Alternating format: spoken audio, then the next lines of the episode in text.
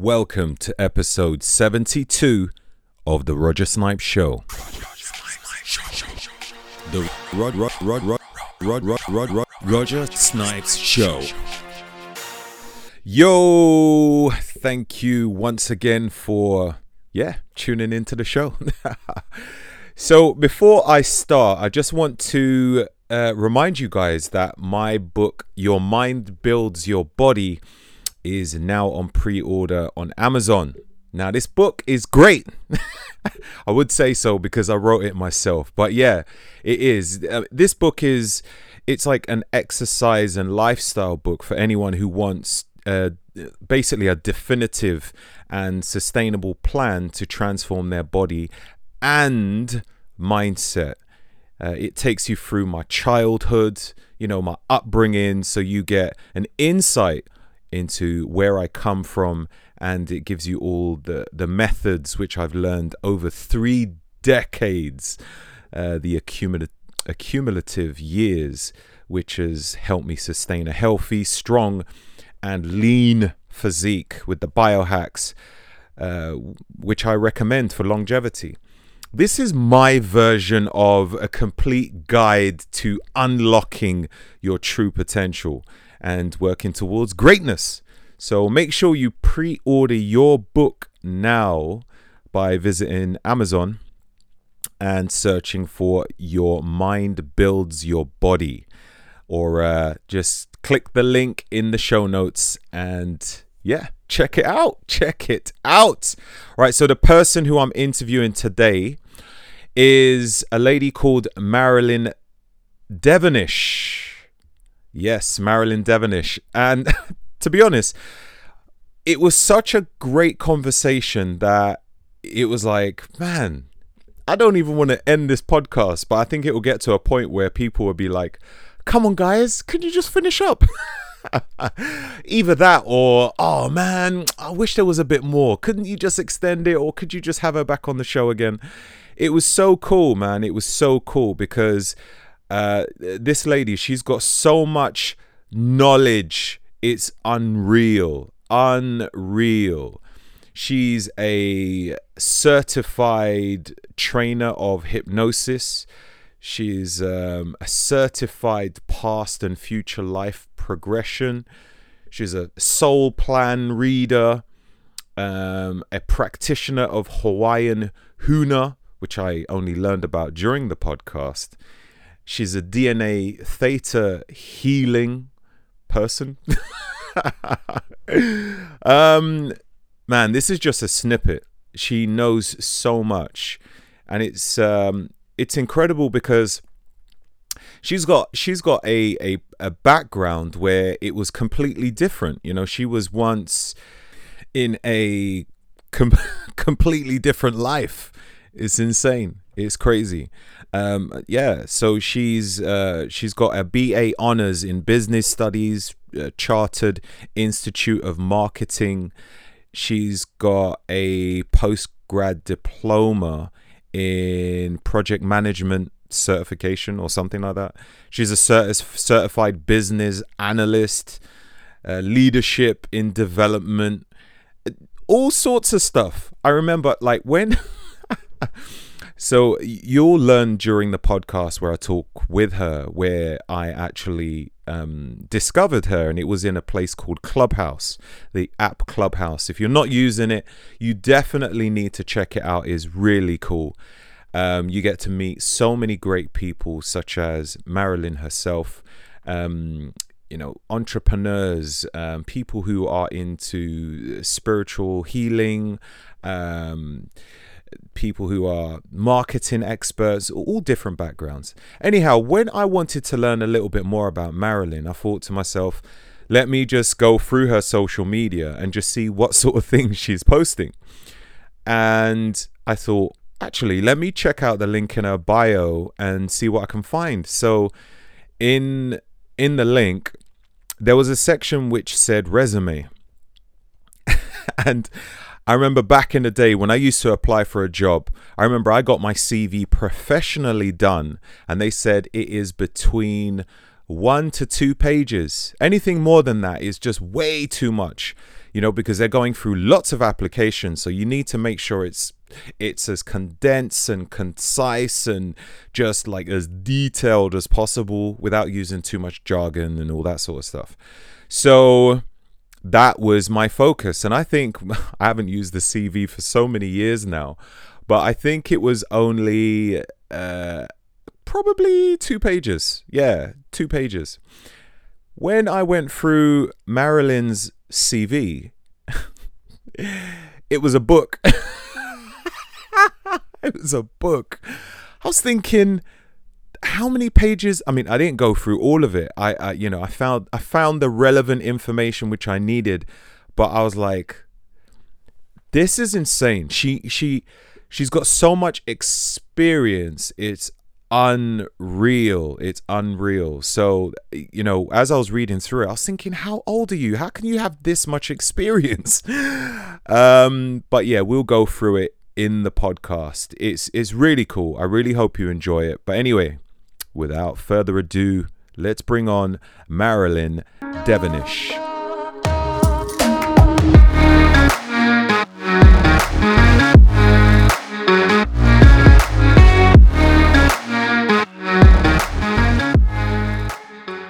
Hey Marilyn, how you doing, my friend? I am fabulous, thank you. How are you? I am great, thank you. I just broke my fast recently. I don't know if you intermittent fast, but um, you know, I received the message from yourself saying, "Yeah, I'm, I'm looking forward to this uh, to the podcast." And I hadn't eaten yet. I was like, oh, "I better eat." Almost ate the whole plate. I did the same. I oh. looked at the time and went, "I haven't had breakfast, and this might be two hours. I'd better eat." mm.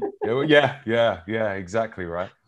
Um, so I, I well, your name sort of came to my attention when I was in Clubhouse so I was in Clubhouse into in a room which was I think it was based around motivation, and there was a lady who was talking about a certain uh, trauma that she had gone through. I think she was deaf in one ear or something. Okay. Um, but you can hear it in her voice that you know uh, it wasn't like a normal speech. As she was talking, you can hear something was going on.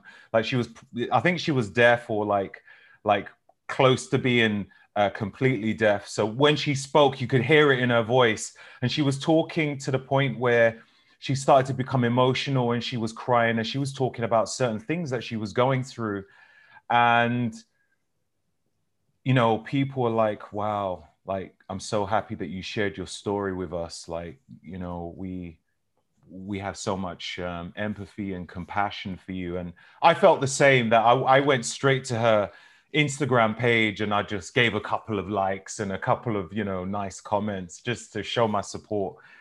And then after she had finished, uh, you then went on the microphone and started to speak.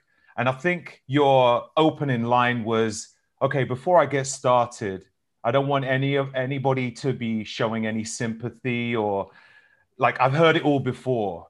Like what you're about to hear is going to be quite shocking. And I was thinking, uh oh.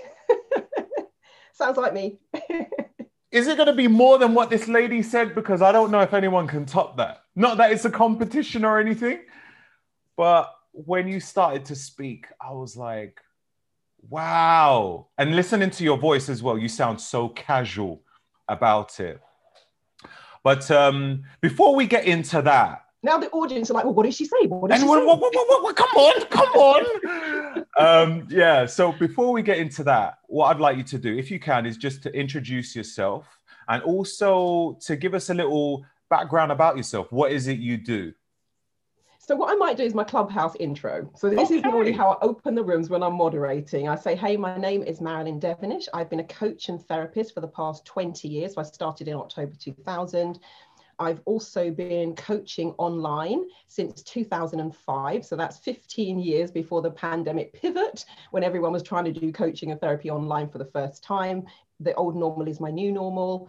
Um, I'm a multidisciplinary therapist and I'm trained in about 20 different modalities, not because I couldn't decide, it's just that I, re- I realized that one size didn't fit all. And as clients were sitting in front of me, I wanted to have more flexibility. So decided that I would broaden my, my skills. When I started, I specialized in working with people with confidence and self esteem issues, imposter syndrome, trauma, uh, working with negative emotions, limiting beliefs. So things like anger, sadness, fear, guilt, anxiety, shame, and the I'm not good enough, I'm not worthy enough, I'm not capable enough. I was also a relationship coach for nine years and used to write a magazine column for a magazine called Spirit and Destiny, did that for about seven years is uh, was also a media specialist for Psychologies magazine. And one of the topics I really love speaking and teaching about is presentation and public speaking skills, because mm. I was terrified of public speaking right up until the age of 32. And I could barely even speak to my own family. And I'm also a mental health first aid trainer, which means going into organizations, both in person and virtually, to train their staff to be mental health first aiders, which means first point of contact in terms of having these kinds of conversations. And yeah, for those of you on Clubhouse, my potted history is in my Clubhouse bio, so hmm. feel free to have a read. But that's that's me in a nutshell. And I also teach photo reading accelerated learning. So how to read at 25,000 words per minute, get through a whole book in five minutes. And the reason I stumbled into that is because I was also diagnosed with what was thought to be early onset Alzheimer's in my 20s. And my doctor had said there was nothing they could do for me. So I set up on a path to kind of go, this cannot be how my life is going to be for the rest of my life. So that's me in a nutshell. Wow. Wow. That's just, that's incredible. And that's not even everything. Like, because I, I, remember, uh, like, I was going through your profile and I was thinking, all right, so what experience have you had? Just to kind of think where I can gear the questions to make sure it's an area that I know you're going to be able to cover. And in your bio you had a link which which said resume. And i was like do people still use resumes? But anyway i thought let me just have a look on that. And i was like my god like all this experience you didn't even cover all of it. That was just that was a tiny portion. That was the, the bite-sized chunk. I was that after i read all of that and i was like you know what? One of the things i have to ask is because of all this experience how old are you? Yeah i was like how do you manage to do all of this? How old? Like a hundred. at least, at least. Roger, I have to say, you are very thorough because the resume, seriously, the resume started. I had to send something to a client, and I was like, oh man, it's just going to look really dull if I just put it on a piece of paper. So I thought, let me just do a little document. 32 pages later, I'm like, okay, I'm just starting, and 32 pages I think is more than enough. We just have to leave it there. But it really started as I just need a quick way to summarize some of the things that I do, and it just got completely out of hand. But in answer to your question, I'm 52 as we sit here in real time, and I'll be 53 in May. Wow. Wow. Definitely don't look at as I'm sure you've heard that many times before. Um, I mean, this isn't even anything to do with the stuff that we've gone through, but like, would you say that there's something which has helped you to maintain such great youth and energy to yourself? The thing for me, absolutely yes. Mm. And I, I know it's a hundred a million percent yes, because before I got into this line of work, I was really ill. And one of the, I had adrenal fatigue and all sorts of things. And I was needing to sleep 12 to 15 hours a day just to function and drag myself through the day. And I kid you not, there were times I was out to dinner with friends and I would fall asleep in the restaurant and do the nodding dog. That's how tired I always was. And in October 2000, I started learning about what they call the mind body connection. And I was on a training course. I swear, to this day, I have no idea what happened in that one hour and 20 minute segment because suddenly my, I started thinking, hold on a minute. If the mind and body are connected, and if we can impact the way we think and the way we feel, and the universe is infinite, because I'd just read something called the holographic universe, um, I started thinking, well, hold on, am I? I knew I was physically ill. I knew I, I knew what was wrong. You know, couldn't fix it, but I knew what was wrong. But I also started to think, am I contributing to that tiredness? Because you could say to me, Marilyn, do you want to go out on Friday night? And I'd be like, I'll, and it could be it could be Monday, and I go, oh no, I can't. I'll be tired. And people go, okay, but then I'll be like, hold on a minute how do I know on Monday that I'm going to be tired on Friday? I knew because I've been like that for nearly four years. However, I thought, what if I'm also talking my partly talking myself into it? So I sat in that room while they're all talking and doing whatever they're doing. And I came up with a process to start regenerating my energy and to change the way the energy moves through my body and to change my perception of myself and my energy. And the the the image I had in my head, I don't know, well, you're probably not old enough yourself, Roger, to know what I'm going to say next. But there was a thing called the Duracell Bunny. And yeah, there used to be a TV advert where the Duracell Bunny would play a drum and the other bunny yeah, who have I've a Duracell that. battery would eventually just do this. And I just thought yeah. I want to be like the Duracell bunny, where when I'm when I'm focused on what I'm doing and I'm enjoying it and I'm just alive, I can just keep going. I swear to you, I did it in that moment. It took about an hour and 10 minutes a few days later, someone said to me, My God, you're like the Duracell bunny. And when she said it, I was like, Did she just say what I think she said? and then the weekend after, because this was a seven day training, like 15 hours a day, it was awful. Not mm. awful, but in terms of time for mm. somebody who was already fatigued. After I finished that training, the next day I went out to do some grocery shopping, met a guy that I used to work with years ago. First thing he said is, My God, have you been on holiday?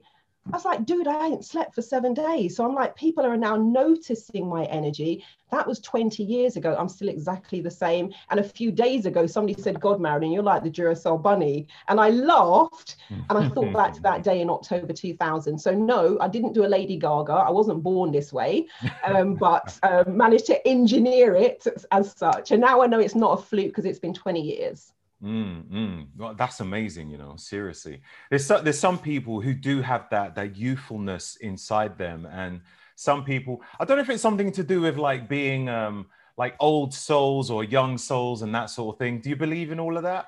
Like I definitely would say that I'm an old soul. Right. Absolutely. I feel like, and when I was growing up, because I was very quiet and shy, lacking in confidence, and had very low self-esteem. Number one, wasn't great at socializing, but number two, I don't know why. I was fascinated with the older people, the elders, yeah. and would enjoy just listening to the elders. Um, and so that was for me. So I always feel like, and there are sometimes things that I think when I was younger, I shouldn't know about that. I shouldn't know how to do that. I don't know if I should understand that concept, but I do. So it mm. always felt as though I'd been here. And I know for me, I do energy work. So I'm a fan of something called Huna, H U N A. And I'm pretty certain that because I'm, how can I say that? Running that through my system when I'm doing Huna with my clients, I actually think it impacts me. The reason I say this, you're going to realize very soon, Roger, that everything you say, I've got a story for it. Are we ready for the blood pressure story? Let's go. So, so I go to my go to my doctor now. I'd started doing these monthly Huna sessions where I would do. This is where it's going to get weird. I apologize to the audience. I've no idea what the demographic of this audience is. So I did these monthly things where I would do tarot, or, oracle card, and tarot readings and Huna energy clearings. I was doing it every single month been doing it for a year. I went to see my doctor, and my doctor wasn't there. It was a new guy. So we do the blood pressure, and he's got the form, and he went, and he looks at the numbers, and he went, he went, and then he went, what? He went, wow. Now, when a when a doctor you've never seen before looks at you twice and does a double take and goes, wow, and sits back, you're like, oh dear, this can't be good news. And then I said, is everything all right? And he said, oh, he said, oh, um, and he's flustered. And now I'm like, just tell me what's going on. He mm. said, um, it's very unusual for a woman of your age to have her blood pressure improving and getting better. And I was like, that's so weird. And I was thinking, what's been different in the last 12 months? My routine had been exactly the same. So I knew it wasn't that because I'd been doing ballet for, I think, two or three years at that point.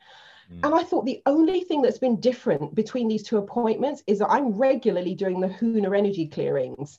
And I really think that because that energy is running through my system and then going to my clients, I'm like, I must be benefiting from this as well. Because for that man to literally, he sat back, he went, What? And he sat back in his chair like, like shock. And I was like, What's going on? I'm like, it's got to be the energy work and the meditation. I wow. really think that has, it's not all of it, but I think that mm. has got a lot to do with it. Wow. I've never heard of Huna, to be honest. Could you just give a little a little, I don't know, synopsis on Huna? Huna is said to be about 35,000 years old. When I first went out to Hawaii to study, one of the first things that struck me is like, hold on a minute, this is personal development. I've heard all of the big name speakers talking about these concepts in a slightly different way. Mm. There's, there's there's a, what I call the social media version, a very tiny portion, because people often say they haven't heard of Huna, but they've maybe heard of something called Ho'oponopono or the forgiveness process there's a phrase that runs around social media i'm sorry i love you please forgive me thank you that's what i call the quick and dirty version of huna i didn't that's not what i learned when i went out to hawaii ho'oponopono in the version i learned is a big process where you got the stage and you've got the Evaiki and you've got the mana and you're cutting the Aka connection. So it's a whole big thing rather than just words.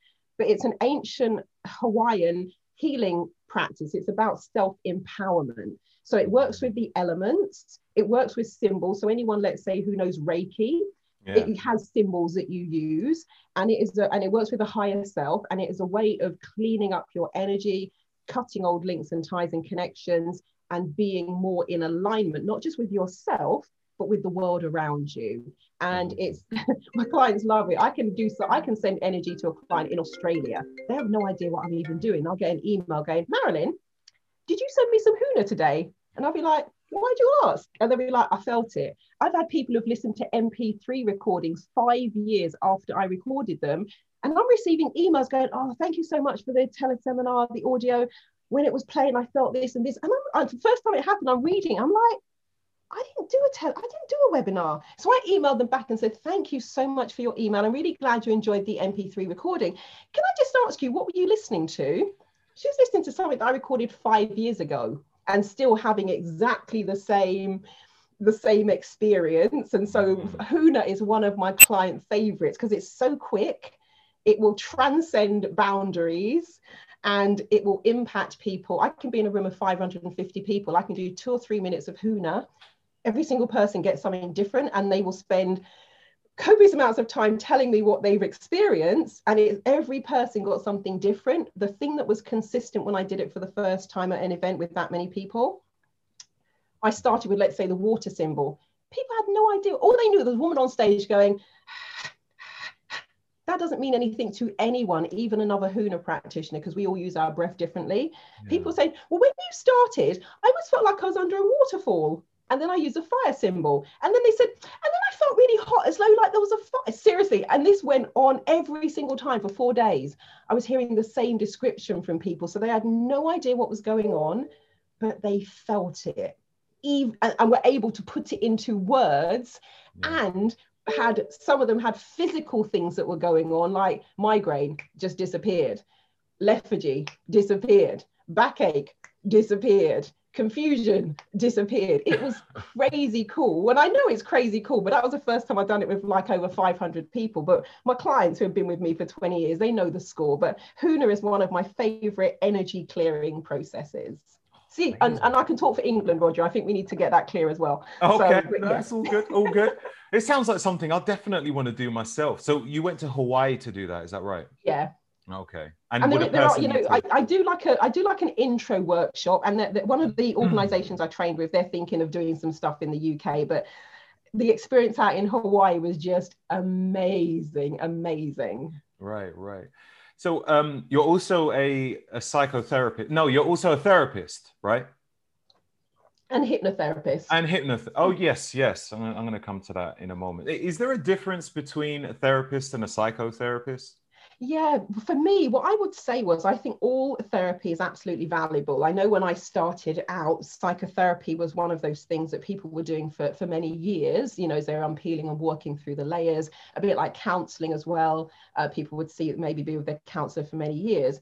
And when I started doing this line of work, I was working with people sometimes for just one day and mm. we'd, we'd start at 10 o'clock in the morning we'd work through the day finish at four or five bye have a nice life their life is completely transformed wow. so it was just a very different way of working and there's absolutely value in the you know talking approach and when I first got into this line of work, I often say to people, I went from suicidal to Samaritan mm, because right. I contemplated suicide in September 2000 and the following year became a Samaritan's volunteer where I'm answering the phone, you know, speaking to people who are having their own challenges. Um, so I, I, just, for me, it's just a very different way of working. Mm. Um, yeah, we talk a little bit, but really we're just there to, to sort this thing out. so, yeah. So what is the main differences between them both, would you say? The sorry the therapist and the psychotherapist i would say from from my perspective um I would say what I the way that I'm working is probably a bit more dynamic and a bit more practical in terms of I, I'm, I don't just want to hear about the story and, and, and unravel it through conversation or reflection. Um, I'm actually saying, right, I hear the story, let's resolve it. Mm. Let's work on this. Let's change this and let's do something to change it. So the client doesn't have to do all of the heavy lifting in terms of trying to figure it out and reason it out. And oh my gosh, and then there was this and then was that. It's like, okay, we got the story. Let's go forth and resolve this. But they're going to have similar outcomes. But for me, having gone through both, um, when I was doing just the, what I call the talking therapy, I was just talk, and it is therapeutic to talk. I've, yeah. you know, I've written many blogs saying it's good to talk. Here's the number for the Samaritans. So I've been banging on about that for the past 20 years. Um, and for me, I, it's just a different way of working. And people often come to see me when they feel like they've tried everything else and they can describe the problem back and forth, left and right, inside out and center, and they still haven't resolved it. And now they're in a place saying, can we just, can, can I just, can I just resolve this, please? I just want to resolve it and hmm. move on with the rest of my life. And that's where some of the other tools and the other modalities will come into it. Yeah, I mean, you've got like so many dynamic stuff. It's it's incredible. Like, how can I put it? Um, it's it's like the difference between well, not directly the same, but you've got someone who might be um, a personal trainer, but then you might have someone who is a, a, a nutritionist and uh, a functional medicine practitioner. So they've got more dynamics in what they can offer for a, a, a larger holistic approach as opposed to someone who just teaches someone how to train that makes sense. That was probably a rubbish analogy. No, absolutely. Yeah. It is, that's, really, that's a great analogy because it is a bit like that. Because mm. there'll be times where you might speak to someone who can hear what you're saying and listen to it and empathize with it and hold the space but they may not necessarily have the tools to then do something about it. Mm. You know, where I can hear what you're saying and I can empathize with you. And then once we've done that, we could do something about it. So, yes, absolutely. And for me, you're right. The holistic thing has always been really important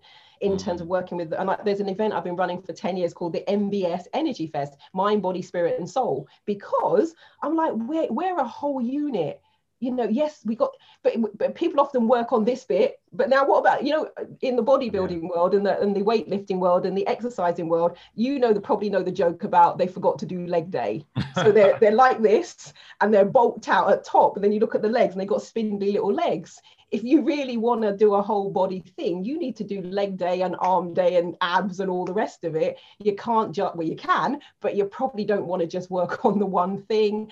And for me, that's always the way that I've seen my work as well, is I want to be able to be more holistic yeah. and do something from the inside out, which is going to make a massive change and transformation in someone's life. That's exciting. So exciting.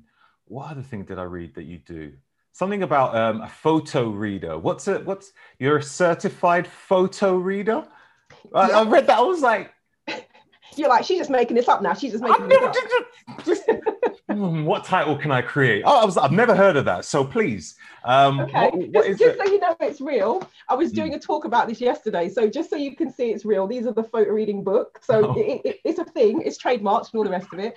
Photo reading's been about since 1985, and the way I describe it to my clients is if you want to at least, this is a real book, if you want to at least half your reading speed, then photo reading is the way to do it. So the, the premise of photo reading is how to read at 25,000 words per minute. The average reading speed is, I don't know, four to 600 words a minute if you're really fast.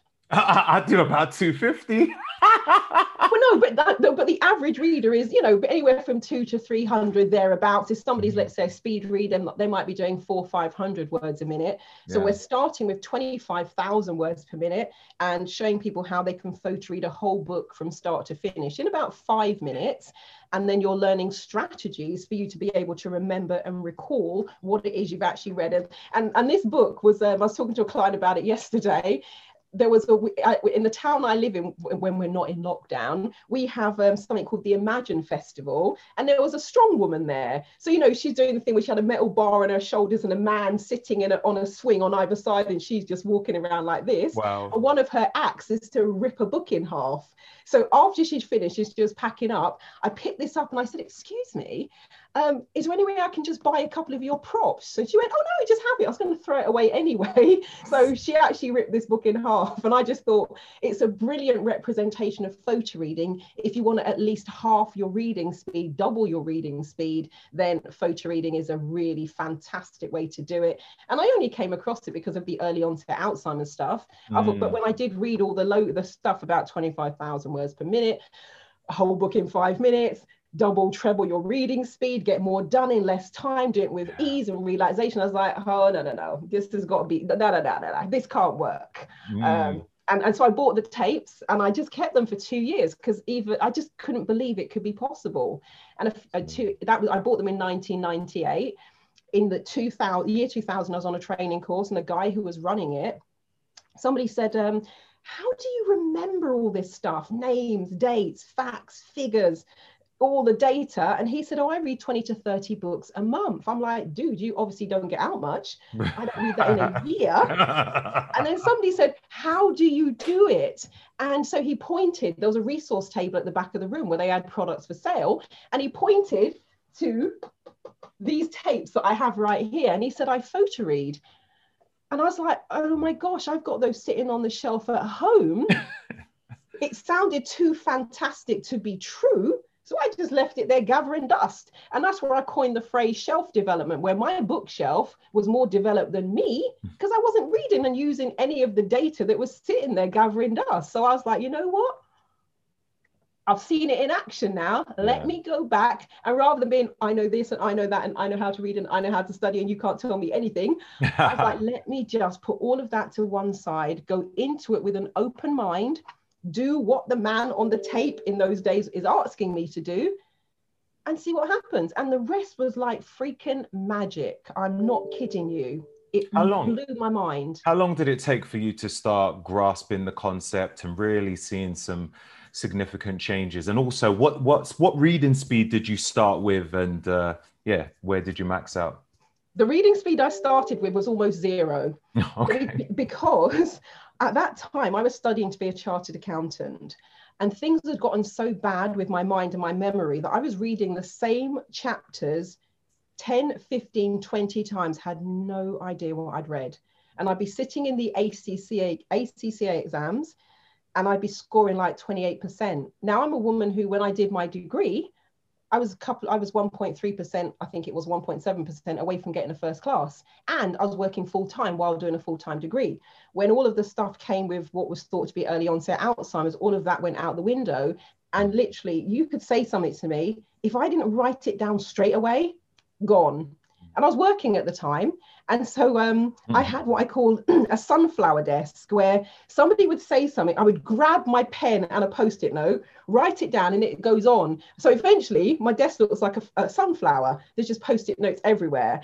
if one ever got lost, I was done for because I'd have no idea what I was meant to be doing. That then turned into a list. So I was very efficient. And the running joke was, Where am I on Marilyn's list? The reason I had to become like that couldn't remember. I can meet you in the corridor and say, Oh, hey, Marilyn, can you set up a meeting with the Asia Pacific team? Yeah, no problem. Get back to my desk and go, Oh, God, what do they ask me to do? Mm. Gone. So now I have to sit there in fear. A few days later, they say, Did you set up the meeting with the Asia Pacific team? Oh, I've just got one more person I need to hear from. Now I've got to scramble and do the thing I should have done. And eventually, I went to see my doctor and I explained what was going on. And he said, everything you're telling me, it, it, presents like early onset Alzheimer's. He said, I'm unfortunately, there's nothing I can do for you. The most I can do is I can give you a medical certificate, which I can send on your behalf to the ACCA to see if they can give you extra time in your exams. So when I rocked up to do my personal development training, I had a medical certificate for my memory. And we had a test that we had to do. Now I had two and a half months to do this test. Open book. You read the question, you listen to the tapes because it's learning by tapes you mm. read the book and you just write the answer. Couldn't do it couldn't get my head around it. So when i went to do the training in october 2000 i handed in my test and apparently behind the scenes they're like who is this marilyn devonish she must be lazy or stupid because it was one of the worst tests they'd seen And I went into the training with no intention of completing it. I only went to get a refund. Long story. Signed up, didn't realize I signed up for some new age hocus pocus, as my friends used to call it. So I tried to get a refund. They wouldn't give me a refund, but said, come to the training. If you don't get massive value, give you a refund at the end, blah, blah, blah. So now I'm angry as well as, you know, having to waste my time on this test that I couldn't do. By the end of the training, I'd loved it. So I decided that three weeks later, I was going to go back and do the master practitioner. However, I'm now back to my accountancy studies and I'm already busy. And the test is humongous. It's massive compared to the practitioner test. So now I'm like, okay, I've seen this guy saying that he photo reads 20 to 30 books a month. I've got the tapes on my shelf. I haven't got time to do the test. Let me just photo read. So I just spent the first day and a half just going through the tapes, doing everything I was told. And then I did the test in that state there was like 65 70 people on that training. And my goal i put a goal in my timeline because now i'm getting into the esoterics put a goal in my timeline that i was going to my test is going to be perfect. No corrections just well done good job. Handed the test in. It takes them a week to mark them because they're so massive. Mm. every single person in the room had corrections except for one person. Who do you think the one person is who had no corrections? Have a guess. Was it you? That will be me and so now I go from worst test to best test in three weeks. And then the following year, in May 2001, I became a trainer of NLP. And NLP trainers training is a juggernaut, three weeks. One of those days includes a eight hour closed book exam condition day where you're just powering through one exam paper after the other. I decided I wasn't going to revise. I'm just going to photo read. And I put a goal in my timeline that I'll be finished in three hours. I was finished in three hours on the money. And apparently, they were like, who is, so it went from who's Marilyn Devonish, she must be lazy or stupid, to who is Marilyn Devonish and did she cheat? because it looked like I'd copied the textbook and I was finished. There were still people writing at six o'clock. I was at home with my feet up watching Columbo. Um, and so they were, so they were, see, I'm a fan of Columbo, long story. Um, yeah. But seriously, there was, there were so many of those instances, but initially it just took me a week or so to get my head around it. And when I run a workshop, it's two and a half days. Clients come in one and going, what is this thing? By the Friday, they're like, my mind is blown. Why didn't you tell me it was this good before. And by the Sunday, they're like, whoa. And it's like the movie Limitless. Yeah. If you ever seen it with Bradley Cooper, yeah. it's a bit like that. I love that movie. Anything like that sort. Like just watching that when I see the guy take the tablet and all of a sudden, was it um NZ? I can't NZT. remember. NZT. Wow. Yeah. Wow. I've always been looking for that. Have you tried nootropics? No, but the, the reason I mentioned Limitless, not one, I love the movie. I watched it a couple of days ago again. But the reason mm. I hmm. mentioned that is I had a doctor and a train. He was a medical doctor and he was training to be a neurosurgeon. He came to my photo reading workshop. And on the Friday night, because we do like we do, we do four hours on the Friday, then a Saturday and Sunday. On the Friday, he came up to me and he said, um, Have you seen the movie Limitless? And at that point, I'd never seen it. This was about six years ago. Mm. I hmm. says, No, why? He said, Everything that's in the movie you're teaching us how to do it here in real life without having to take a dangerous silver pill. He said, the only thing you're not doing is time shifting. Now, I didn't know what he meant about the time shifting. I was like, oh, okay. On the Sunday afternoon, he comes back and he says, I take that back. I says, what do you mean, Dr. Koss? And he said, um, we are time shifting because I cannot believe how much we've done, how much we've covered, how much people have learned in such a short space of time. And so for the following year after that, every single Sunday without fail, the only time he wouldn't speak is if Dr. Koss was doing a neurosurgeon exam or if I was running my photo reading workshop. But every single Sunday, we would we said an hour, duh. Um, it was like three or four hours, but we'd speak every Sunday about new talk about what I'm doing from the neuroscience perspective and explaining how it works from the esoteric perspective. And after that year, I was like, Dr. Koss, we've got so much information here. We should run a workshop. So I hired a cinema in London, a lovely place called the One Aldwych. I got in touch with the film company because you can't just hire a cinema and show a show a Hollywood movie just because you fancy it. So I got in touch with the film company. I laid out what I wanted to do, why I was doing it, what we were going to be doing, and I applied for a license to be able to show Limitless in a private cinema for money. Um, mm. And so Dr. Koss came along and talked about the neuroscience side and how and i talked about the personal development side and we showed how they fit together and in the middle of the workshop we showed the movie Limitless. But the reason I always mention it because Dr. Koss was like, "You're doing everything in the movie," and I then ran out and purchased a copy myself the day after the photo reading, and I was straight on the phone like, "Dr. Koss, we need to talk," because it was just that. It was just like, "Whoa." That's incredible. That's incredible. I mean, you oh, wow, wow. You're doing so many amazing things, and it's you know, and and it's it stems from lots of experience that you've had over the years and all the courses and different things that you've done. But um, it hasn't always been that way. So taking it back to the very beginning where we spoke at the at the very start of this podcast. Back to Clubhouse. Yeah, back to Clubhouse. We're going to actually take it even further back to uh, back way back back into yeah yeah exactly so your upbringing wasn't wasn't the wasn't the greatest. Could you take us through some of the experience that you went through um, which wasn't so glamorous and what you yeah what you had gone through and what you learned from it so for, those, for those of you who've been here since the beginning, thank you for watching. and we're going back to the room, the clubhouse room that Roger was in that said, when, when you spoke, whoa. So what I most likely said in terms of offering the trigger warning, because when I, if I just blurt it out, people are then like, oh my God. So I always have to preface it with saying, relax everyone, it's cool. I'm not the least bit triggered by it. I'm all good. It's fine. And that's why I can be quite casual about the way I say it. So I've most likely said, hey, you know, in terms of experiences in childhood, I did have a challenging childhood and I was sexually abused from the age of seven to 17. And I say that not so people can go, oh, you poor thing, just so they can know that it is possible to have that kind of experience and come out the other side. And let's be clear, I didn't just come out the other side. I had the first 32 years of my life culminated in September 2000, I contemplated suicide and I actually sat and worked out all of the ways I could potentially do it. And some of them I ruled out, and others I was like, you're on the possibility list. And that would have been now I thought, I thought that the tipping point was because a partner had had an affair. That felt like the catalyst. But when I got into personal development and really started to look at this for the first time, I'm like, that probably had nothing to do with it. It was all of the abuse from all of those years and the way that I'd suppressed it and put a lid on it and try to put it behind me, put it out of my mind. So when I hear people saying, "Oh yeah, I've put it behind me," but you could tell in their voice, it's like it's behind you, and it's just waiting to go pow.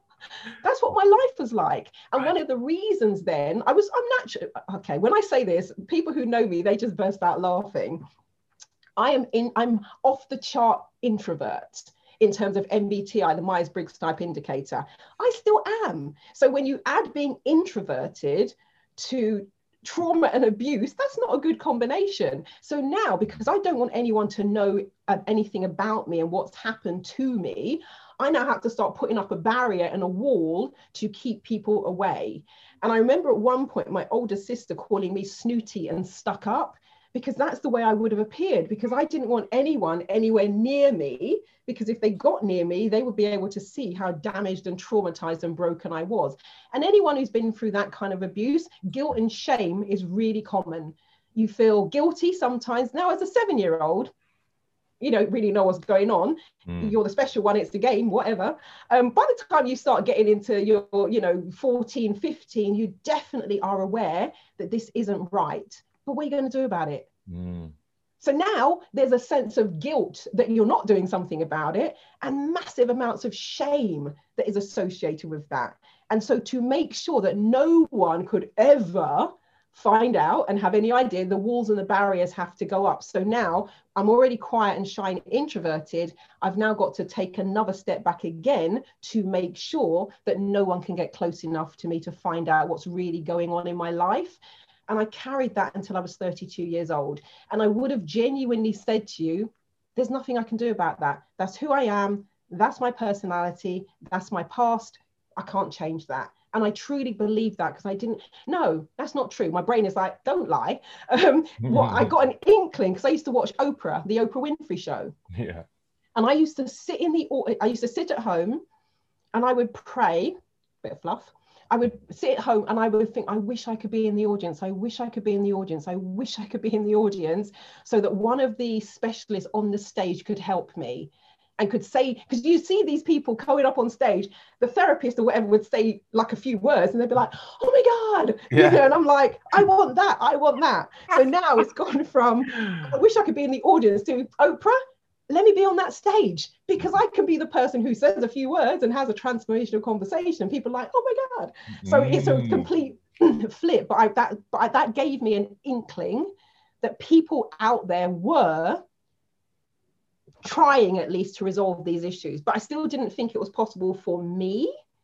But I knew there were people in America who were doing these things. And weirdly, I'm one of the women I sat and watched on that stage is a woman called Marianne Williamson. I'm interviewing Marianne Williamson this weekend. So that's going to be one of those full circle moments where I now sit in, well, of course it's on Zoom, but I'm going to sit ne- next to Marianne Williamson and have an hour and a half where it's just me and her doing an interview and taking questions from the audience and that's that's almost one of those full circle moments because I sat in the 1980s stroke early 90s watching Marianne Williamson spinning some prayer vibes onto people and wishing wishing that I could receive a little bit of that. So yeah, when I say people, I had a slightly challenging because and the reason I say sexual abuse, if I say abuse, people kind of think maybe I've got a clip around the ear.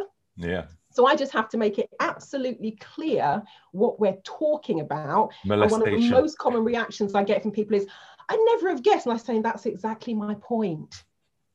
Yeah. That it is possible to go through something like that and not have it mar and degrade and color and ruin your entire life. You can still come out the other side and live a life is full of joy and happiness and excitement and actually be fine to and that's what i say to people in terms of how do you know something is healed how do you know you're over it you can talk about it just as easily as i might say do you know what roger i fancy a cup of a green tea I could say, oh yeah, I was sexually abused from the age of 7, 17. And I don't say it to be blasé in that way, to mm. dismiss it. It's serious stuff.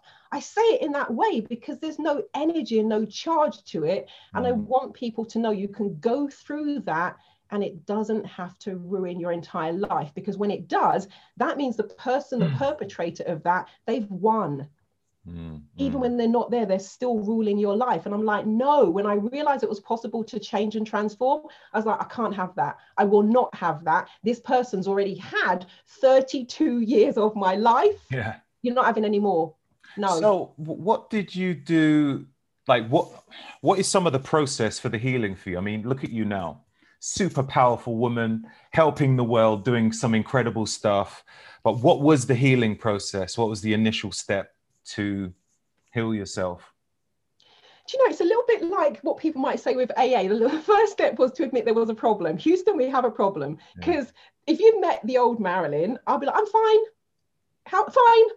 you know everything was fine yeah. so so it was like no and and the reason why i was so resistant because i didn't believe it was possible and when i signed up for the training i thought i'd signed up for a communication skills course because i one of the reasons i chose to be an accountant or decided to study accountancy was that I thought I wouldn't have to talk to people. I could just punch numbers and push papers in the background. Oh, no, no, no, no, no. To be a slightly decent accountant, you've got to be able to talk to your clients. I'm like, oh, crap.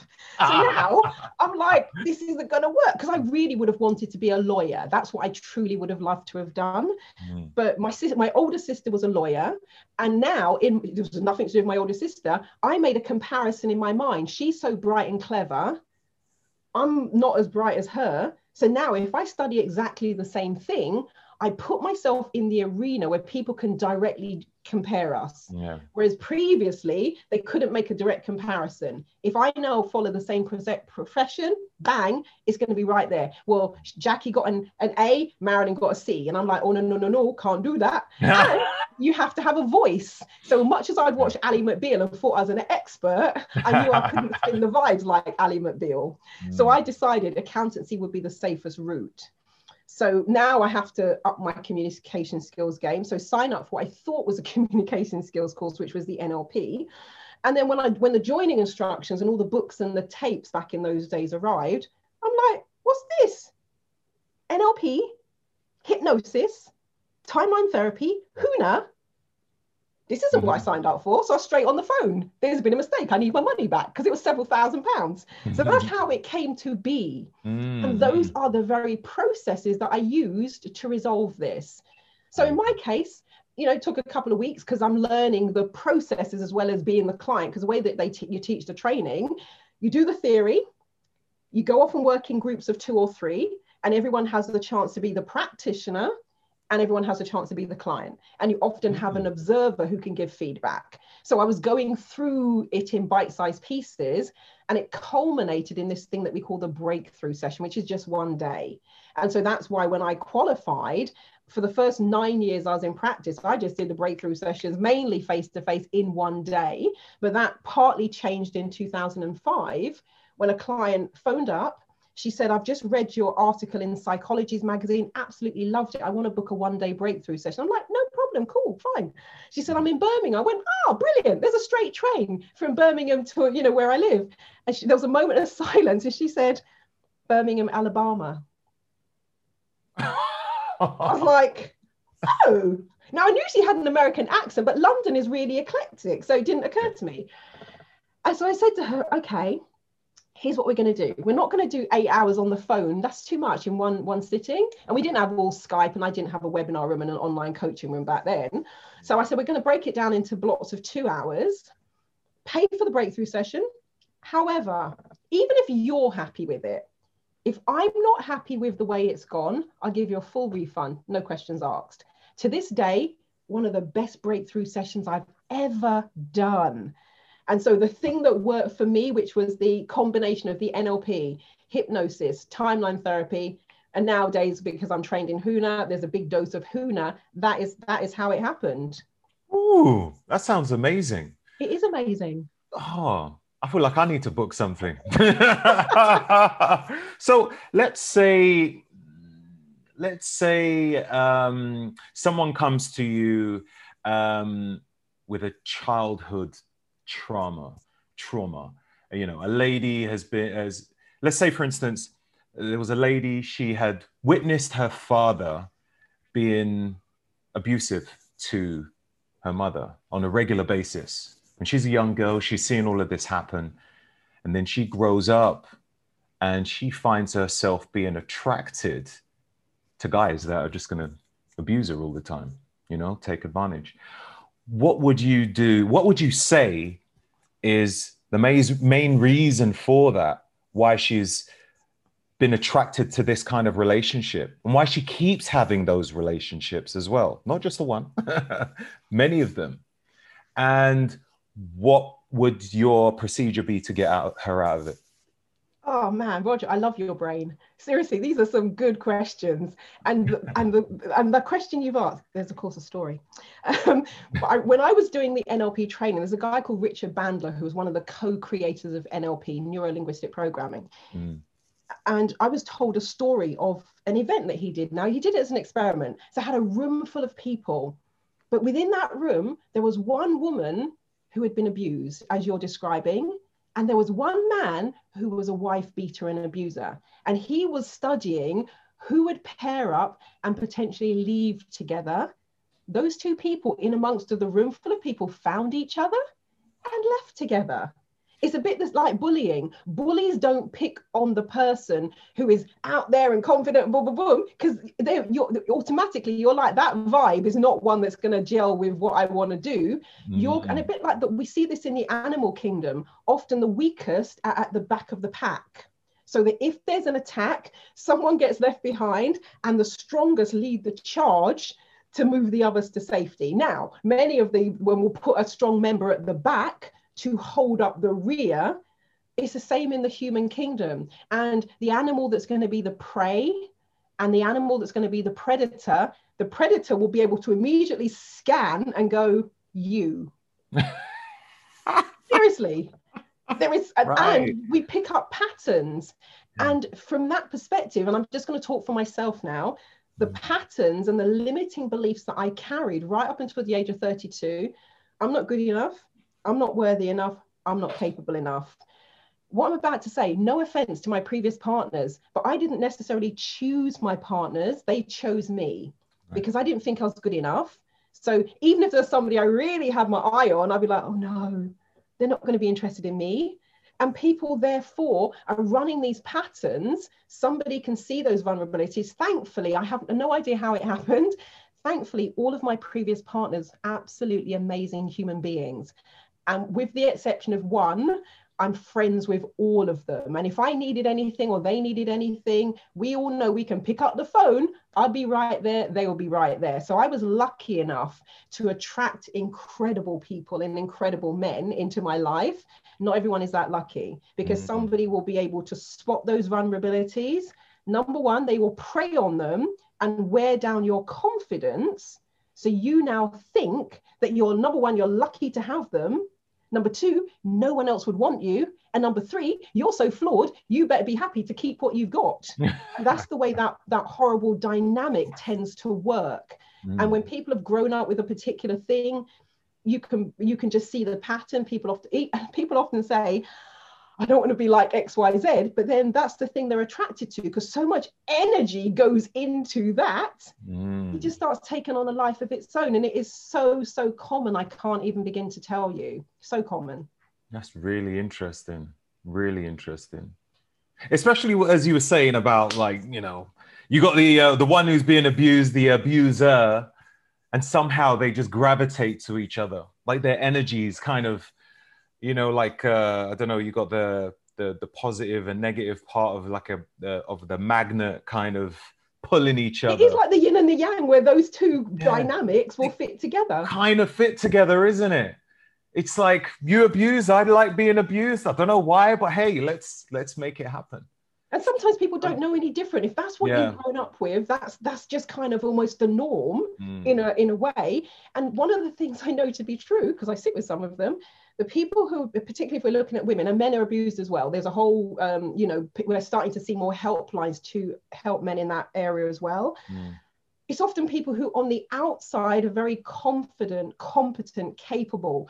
They're often holding down really serious jobs, have a lot of responsibility, but there's an area of their life which isn't quite isn't quite that. So you, it's not even you can tell by looking.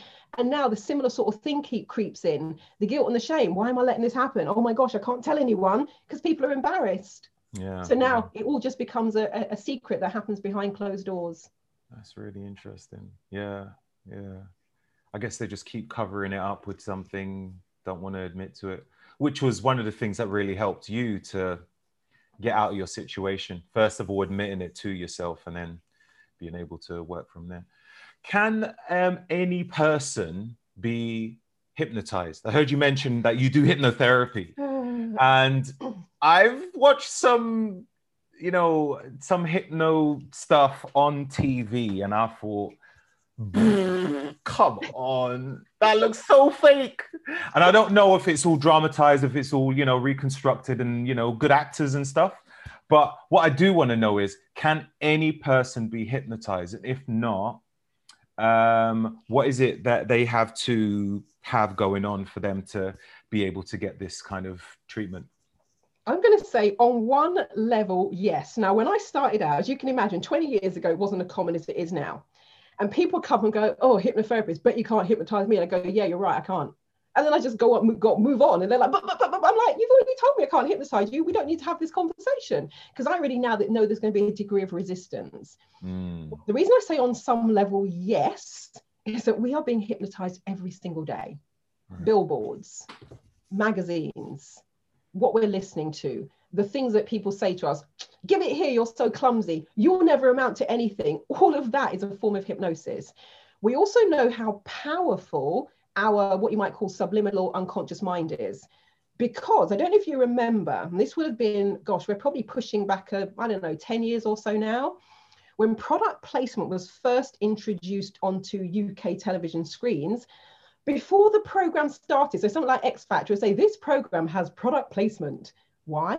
They're telling you that there's going to be some products that are in front of you that might influence the way you think then they didn't say it anymore but what would happen is before before it was allowed like let's say simon cowell would have um, a, a, a, a, a pc on his desk they would blur out the logo. We all knew what it was. and then there'll be a bottle of something, you know, on the table. They would blur out the logo because they knew that if we kept seeing that repeatedly, it's going to influence us. Mm. Why do you think organizations will pay millions of dollars to appear in a James Bond movie where their watch does this across the screen? Like for 10 seconds. Why? because in that 10 seconds that that watch goes across the screen while James Bond is, you know, landing one, we see that we're influenced by that. Why do you think people are dropping millions of dollars to advertise for 30 seconds in the Super Bowl? Because we're influenced by that. So I'm saying using the word influence on purpose, but influence and hypnosis have some relationship to each other because we are seeing something or hearing something that impacts our mind and the way we think and the decisions we might then go on to make. You're not going to drop millions of dollars for a Super Bowl ad if it doesn't work. Mm. It works. So that's why I say on some level. Now, coming back to what you were talking about with the stage hypnosis, if you ever are at one of those shows, and it's one of the things you learn when you become a hypnotherapist, you do a su- suggestibility test and you're going to get people to do a series of things. So you might say, raise your right hand. If somebody raises their left hand, you're not going to choose them. Because they can't follow instructions. or if you say to somebody, um, you know, stand up straight and they kind of half hunch, you're not going to choose them because they can't follow instructions. Not they can't, they're choosing not to follow your instructions. So right. by the time they've done that process of elimination, the people who make it onto the stage are the most suggestible hmm. in terms of what they are willing to do. So right. they are going to be the ones who have fun. Now, yes, what you see when, you know, and suddenly you're in a car talking Japanese, and then somebody will, you know, open their eyes and da da da da da. Yeah. you know, there's there's a part of their brain that is doing that, and sometimes they actually don't remember. But in terms of the thing I always say about it, look, and that's why I'm not anti-stage hypnosis. It's fun. We seem to have a mechanism in our brain that will stop us if something goes against our values and our beliefs. Now, in the times of the Cold War, trust me, they tried to create human assassins who could, at the sound of my voice, go and do da, da, da, da, da, da. people just they get to a point and like oh what am i doing? What am i doing? What am i doing? Um, and so we've seen all of those experiments and how they've played out. Don't get me wrong there are people who would do it. But on the whole we have what i call a morality check which is going to go hold on a minute this isn't right for me and if it's not, well, like the last holiday I had in January of last year, before Corona was even a thing, uh, we were on one of these resorts, and one of the acts of the night was a stage hypnosis, doing exactly what you're talking about.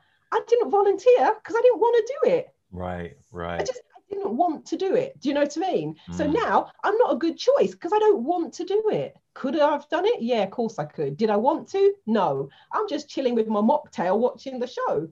So there's an element of suggestibility. You're going to choose the people who are going to follow your instructions and really allow themselves to go deeply in it. And there are different layers and levels of hypnosis.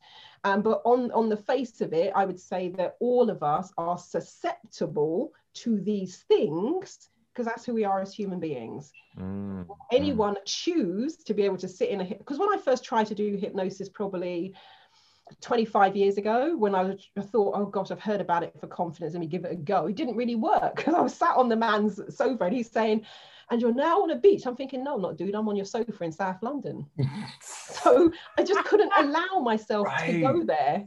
Mm. And he's doing all mm. these wonderful descriptions. And I'm, I was just like, I can't, no, I'm not. What am I meant to be doing? This is wrong. It's not working. So I just put the barriers up myself.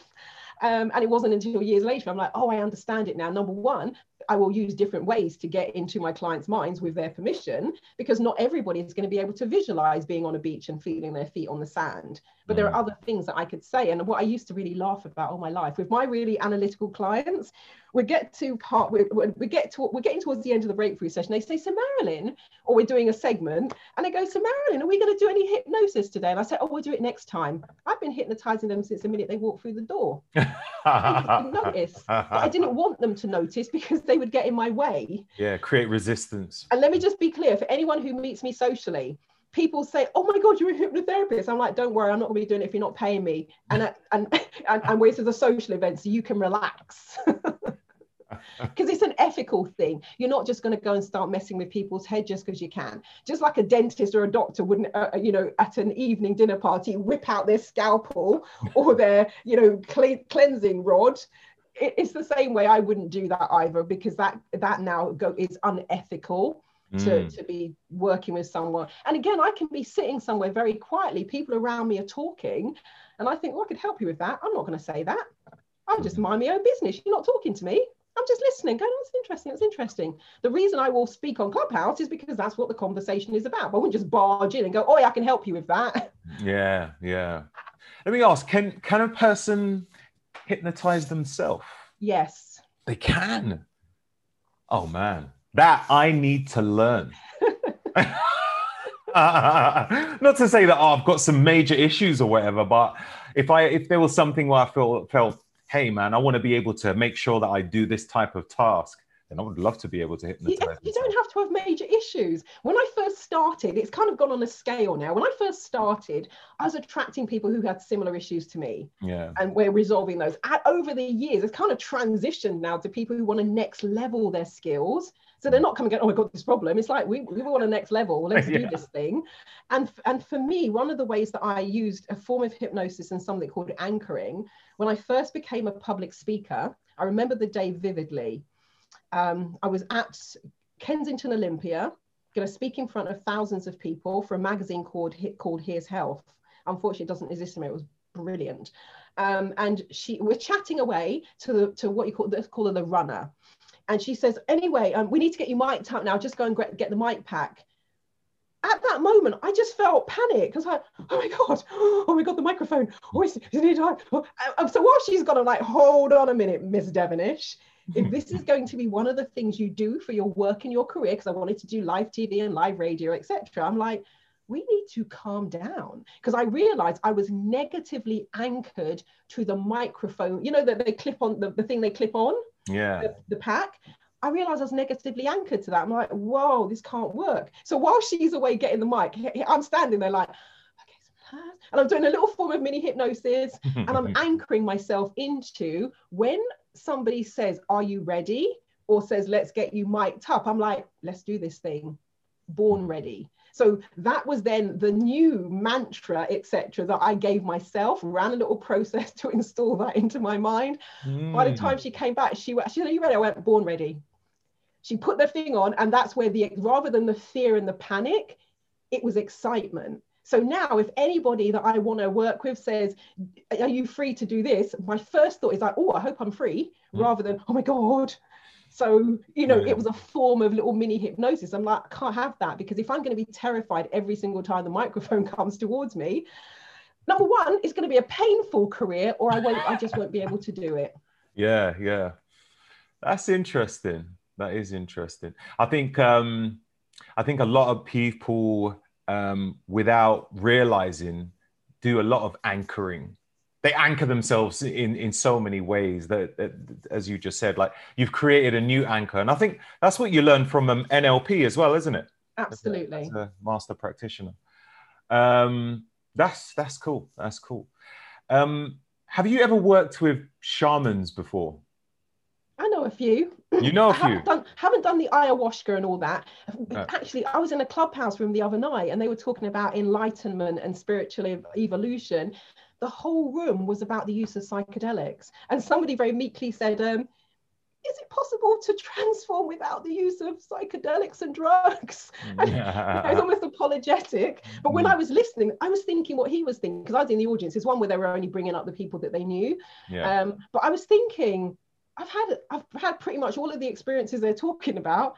I just haven't used any psychedelics and drugs. Mm-hmm. So, you know, and don't get me wrong, I've heard some amazing things about the ayahuasca ceremony. I'm kind of curious. I'm like, oh, I don't know if I want to be in the jungle for a week trekking, but you know, apart from that, sounds cool. Um, you know, I don't like bugs. This, you know, just just don't want to fall over me and in my hair. You know, with dreadlocks, it's like, oh, oh get him out of the hair. I was like, oh, it's too much trouble.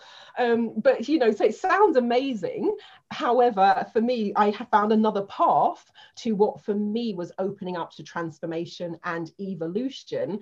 However, with regards to the shamanism work, something like Huna, for example, is very much about the, the traditions, the kahunas working with the land. When you're out in Hawaii, for example, you go to some of the ancient sites.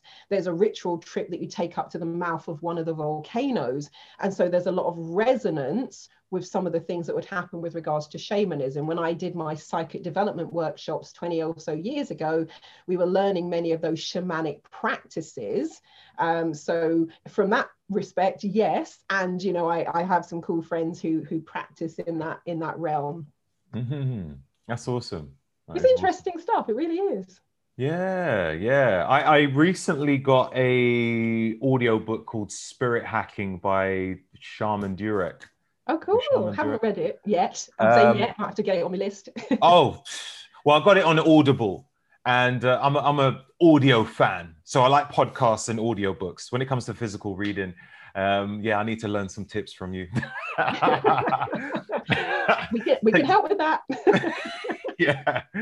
Um, but it, I just thought, wow, like a lot of it is to do with like manifestation, in all fairness. Um, but there's like lots of other, um, lots of spiritual stuff in that. And I just thought maybe you might have some kind of connections between what you do and some shamanism and stuff like that.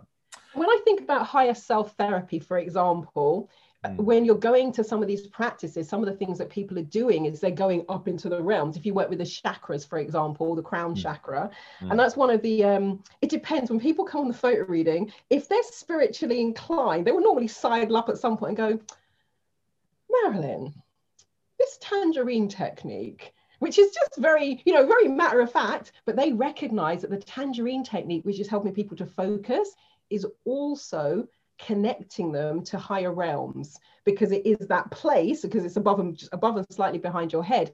And that is why people find photo reading a deeply spiritual and healing and relaxing process because for those in the know they recognize that this very simple tangerine technique is actually helping them to connect. Because i had a friend who calls him he's a spiritual mentor he hmm. came on the photo reading workshop, and on the Friday, he came up and said, You know what, Marilyn, I've already got my money's worth. I don't even need to come back for the rest of the weekend, but I will. And I said, Why is that? And he said, I've been trying to reach higher states of consciousness for years. It's hit and miss. He said, With that one technique you showed us, just takes a couple of minutes. He said, I'm reaching higher states of consciousness at will. And it's because we're working in a similar realm. I'm just describing it slightly differently when I'm talking about photo reading because we don't need to get into that side. Yeah. But when I'm doing the stuff with the with Huna and working with what you call the Avaiku, which are the Huna guides, and working with the higher self and working with the elements and the elementals. And one of the very one of the things I loved about Huna straight off the bat in the first couple of days, we had a whole session on correspondences where they said, in this tradition, they call it this, in the Maori tradition, they call it that, in they call it this. And they listed all of the kind of a lot of the spiritual and shamanic practices. Wow. And then they just told us the Huna name for those practices. And I'm like, ah. And for me, it's a little like religion. We mm. might be fight, people are fighting over something. I'm like, dude, if you just listen to what that person said, they just said exactly the same as you, but one of you calls it this and one of you calls it that. So now I'm like, ah, we're probably all leading to a similar place. Mm-hmm. We just have different names for things and different modalities for them, but they're leading us to a very similar point. Mm-hmm. Oh, that's interesting. Very interesting. You you've done some stuff on um, what do you call it? Past life regression. Oh yeah. Yeah. Could you talk to me about that? First, first of all, what is it? What is it? I was like past life regression. It sounds like my initial thought something to do with like dead people. Um, no, that, that's as far as it goes. I see dead people. Yes. Um, you know, there's a now past life regression. I this is how I say I said it right. I was sitting right here yesterday about this time actually doing a session with a client mm. on Zoom. And I said to her, look, we're going to do timeline therapy, which is going back into the past. And it's a, a similar to um, past life um, regression. And I said, this is not a sightseeing tour. What we want to do, and I said also, even if you don't believe in past lives, if your unconscious mind believes the root cause of the problem is in another lifetime, just go there. Just humor me and your unconscious mind. But the past life regression is saying, look, the premise is that if we potentially had lifetimes before the ones we have now, you might want to go back and see some of those lifetimes. You might want to back, go back and learn from some of those lifetimes. You might want to go back and heal some of those lifetimes. And I always say, and the very first time I had an experience where I was like, uh, see, I've got goosebumps just thinking about it just now. I was doing a timeline therapy session with a guy, um, black guy, about six foot six, almost as wide, um, like an American football player. And he came to do a breakthrough session because he was always getting into confrontation and in his work going through disciplinary. Either he was taking out a disciplinary action or the employer was taking a disciplinary action out against him and he started to recognize the pattern. Well, he didn't actually recognize the pattern. He came because of the confrontation. I remember that I said to him, mm-hmm. I said, so in all of these instances you've you've kind of listed here, do you see any pattern or any common common threads? And he's like, no, no. And I'm, I'm giggling to myself, going, he'll get there eventually. And then he went, me? And I went, well, I didn't like to mention, but now you mention it, yeah. so we decide that we're going to do, we're, we're going to do a timeline therapy piece. So he sits down in the chair. I've explained how we're going to do it. You're going to go up above your timeline, float back into the past, because I we elicit where the root cause is. And he said um, past lives. No, no, past lives or gene- genealogical, one of the two. So I said, okay, fine. So you're going to go up above your timeline, back to the root cause. Just as we were getting started, I'm doing the induction. He opened his eyes. He said, I don't think this will work. I, I, I don't believe this. I says, dude, basically, in a nutshell, I didn't say it quite like this. I was a little bit more yeah. polite, but I did in the end say, look, just shut your eyes and shut your mouth and complain to me afterwards. so we do the process now. He comes back into now. And I said, okay, great. You know, well, now because we work on anger first and we're going to do sadness. We do anger, sadness, fear, and guilt and I said, uh, anything? And he said, oh, can I, can I just share with you what happened? I went, yeah, sure. So now I'm like, now I'm going from here's the man who's complaining that it can't work. And now he wants to tell me a story. He said, um, the vision that came into my mind is that I was on a plantation. I was a slave. And although I was physically strong, I was watching the women around me, my mother, my sisters, the women I cared for in the village being brutalized I was also watching my brothers and the men I cared for being tortured and beaten and killed. And he said, I did nothing. And, I, and the anger now was growing that he did nothing. But he also knew that if he did do something, he would have just been taken out. So mm. now he's got, and he said in the in the vision that he had of the past, the words he said was never again. No one is ever going to take advantage and treat me like this again. And in this lifetime, he could start a fight walking down the high street where somebody just brushes past him and now he's all, you know, ready to go. Whether or not he really was on a plantation in the past life, quite frankly, I don't care. Did it resolve the problem when we went back and healed that past life? Yes, it did. So that's the thing I'm concerned with. Not, and I have had clients who go back along their timeline and go back into the past they've seen things and then they've gone back to their families and said, hey, and they talked about it. And then somebody who's in the know goes, oh, yeah, sounds like you're talking about da da da da da. I'm not kidding you. And there was one client who um, had lost her property fortune. We did the past life, and she saw several generations. That there'll be a generation who had money a generation who would lose the money. Generation who had money generation who would lose the money. And one of them gambled and she but she didn't know all this. When she goes back to check one of the ancestors that came um, the one before her had gambled the whole family pile away the big estate the land on the turn of a card because he was a gambler Wow. And she found herself in a position where she had a business partner who absconded with the money and left her with a load of debt. So she was now, you know, so the one, the generation before her had money, the one before that lost the money, and it was going in that cycle. So she was now that third in that line. Mm-hmm. She lost it, not through any fault of her own. Wow. But when, but she didn't, when we were talking about it and saying, oh, it's interesting, then she went back to check and started finding out these things that had happened. So there's an element where sometimes it's like whoa and other times i'm like maybe it's your imagination but we're using it to heal how how how do you bring all of this up do you do it through hypnosis or is it i don't know getting some beans and throwing it on a table and chanting some stuff. like, how does it work? Good idea. That could add a bit more drama.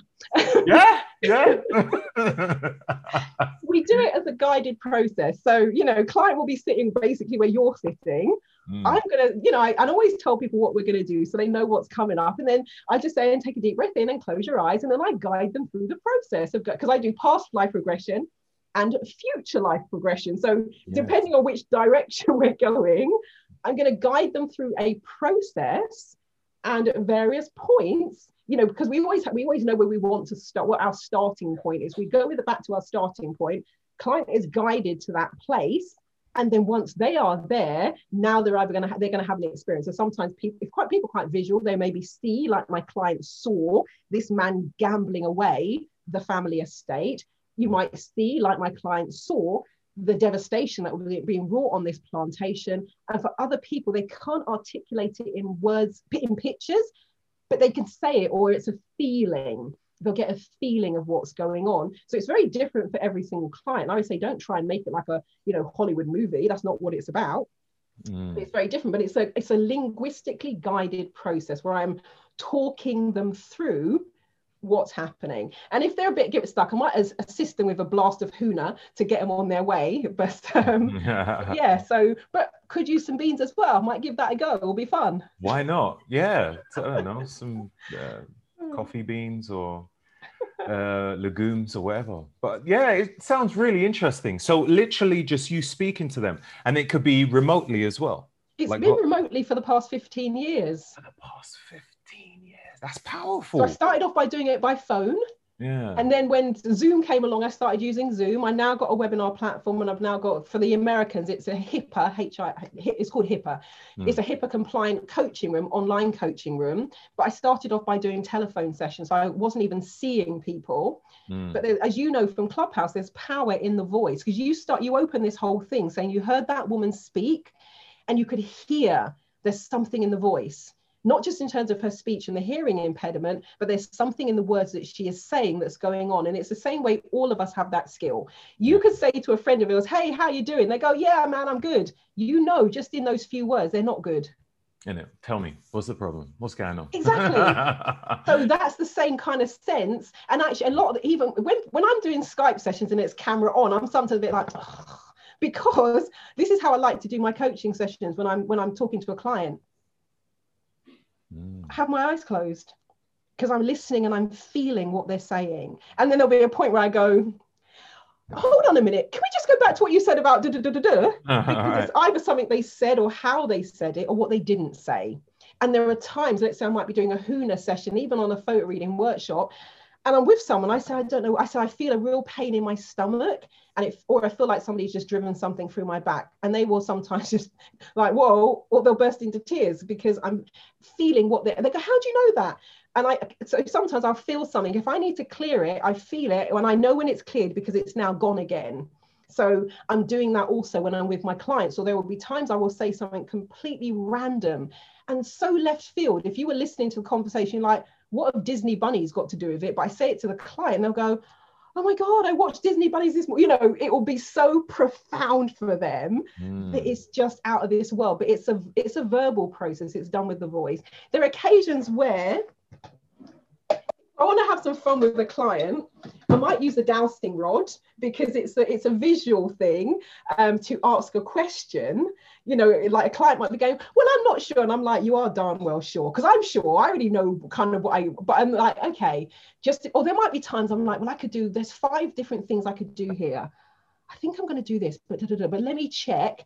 And the dowsing rod, people used to use these to dowse for water, for example. Mm-hmm. Um, you know, when the rods cross, however you set set the system up, however, when the rods cross, or they're looking for metal and gold, etc. So people still use these to this day in that context, and I use it to um, be, be, a proxy for my clients and answer questions on their behalf. If they're really like, "Oh, I don't know, I'm stuck," I'll say, "Are we okay? Do I have your permission?"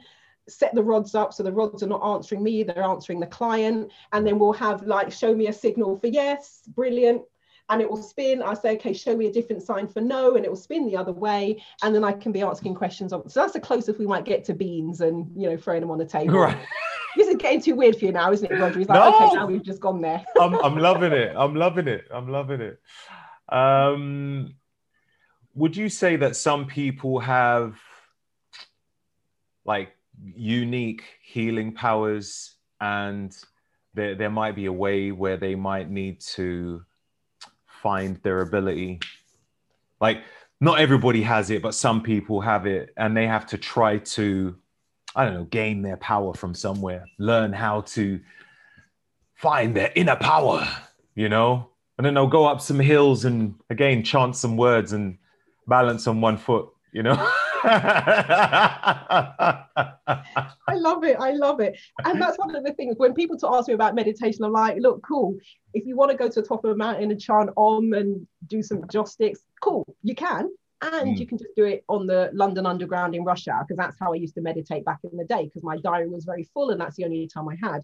Right. I believe that we all, we all have these innate abilities. Are we all using them? No. Are we all aware of them? No. Are we all in tune with them? No. Are we all in alignment with them? No.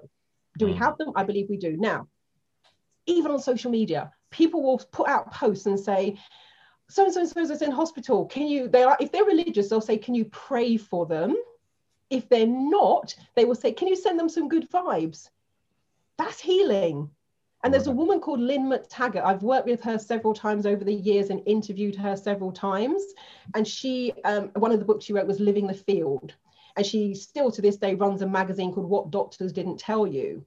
Lynne McTaggart has been doing, and there's a film called Down the Rabbit Hole. Lynne was in that back in the, you know, probably uh, late 80s, early 90s. One of the, they've done some experiments where they will have two sets of people in hospital, and they have the, you know, control group and sample, etc one group of people, they'll get some random strangers to pray for them. Now, even the doctors don't know which group is being prayed for and which group isn't. Nobody knows. Hmm. The people who are being prayed for make faster recovery. And these are people around the world who are just praying for them.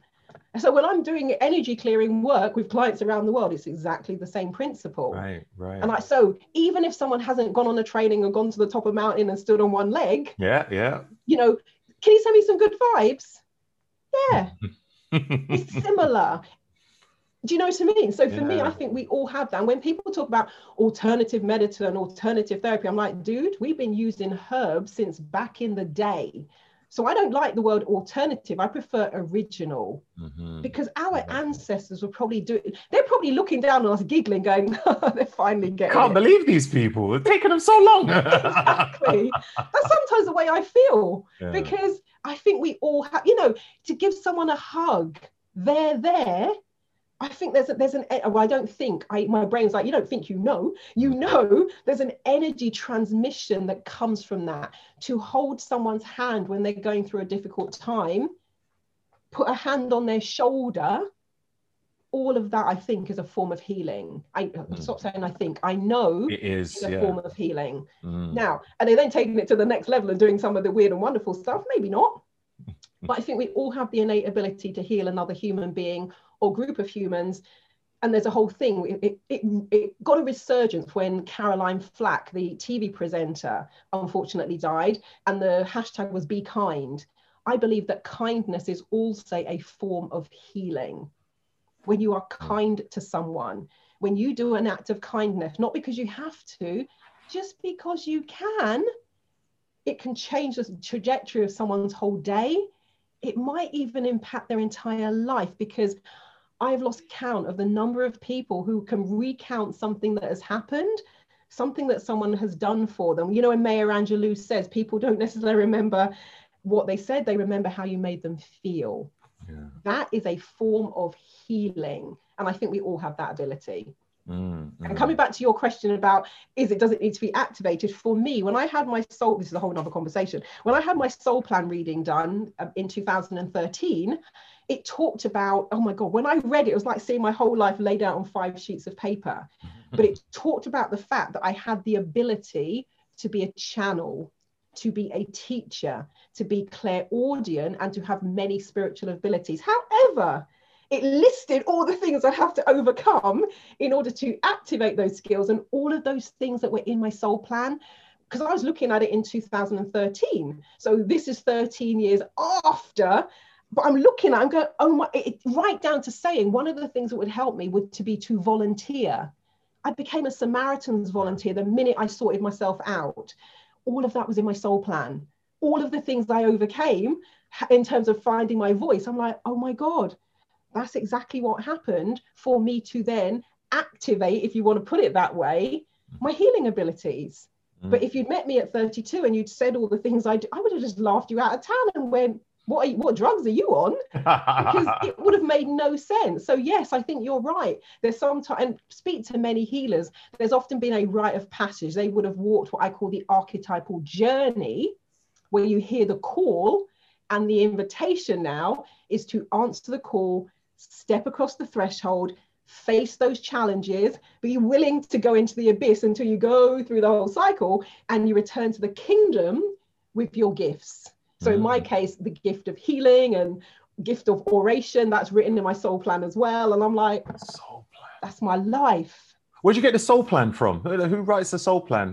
who's the I dude? do. Well, I, I'm write... a soul plan reader, so okay. the soul plans now you can you can cast them by hand. Oh, who's got time for that? Um, or, or, or, now I just I need someone's birth name, so the name on their birth certificate. Mm-hmm. Run that through a program that produces a soul plan report, and then I will sit down with the client. I'll send them the report. They can read it, and then we do a soul plan reading where I now tell them what all the symbols mean, and you know how you can resolve those, what some of the limiting beliefs are that may stand in their way, uh, some of the, you know, what can they do in terms of self-help? What can they do in terms of therapy and training? Very, really specific. For being, it's very spiritual, but very specific. Mm. Japan is very popular in Japan, um, and then we go through that, and we then do a soul um, soul plan realignment session to get people reconnected to themselves. And I remember a few years ago, someone who was, I think she was 55 at that point.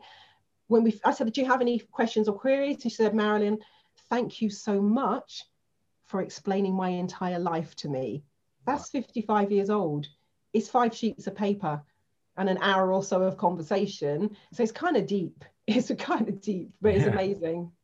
Amazing, amazing. What about um those cards? What do you call them? Tarot cards? Tarot? Yes.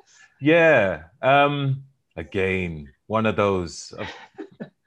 I've seen them in uh, newspapers, the back of uh, years ago. I think it was the Sun or Mirror newspaper where you've got um, those who have the the cards, and I'm like, oh, Mystic Meg. Mystic on. Meg was one that I grew up with in the News of the World on a it Sunday. was Mystic Meg. Oh, the the stories on Mystic Meg was amazing, amazing, amazing.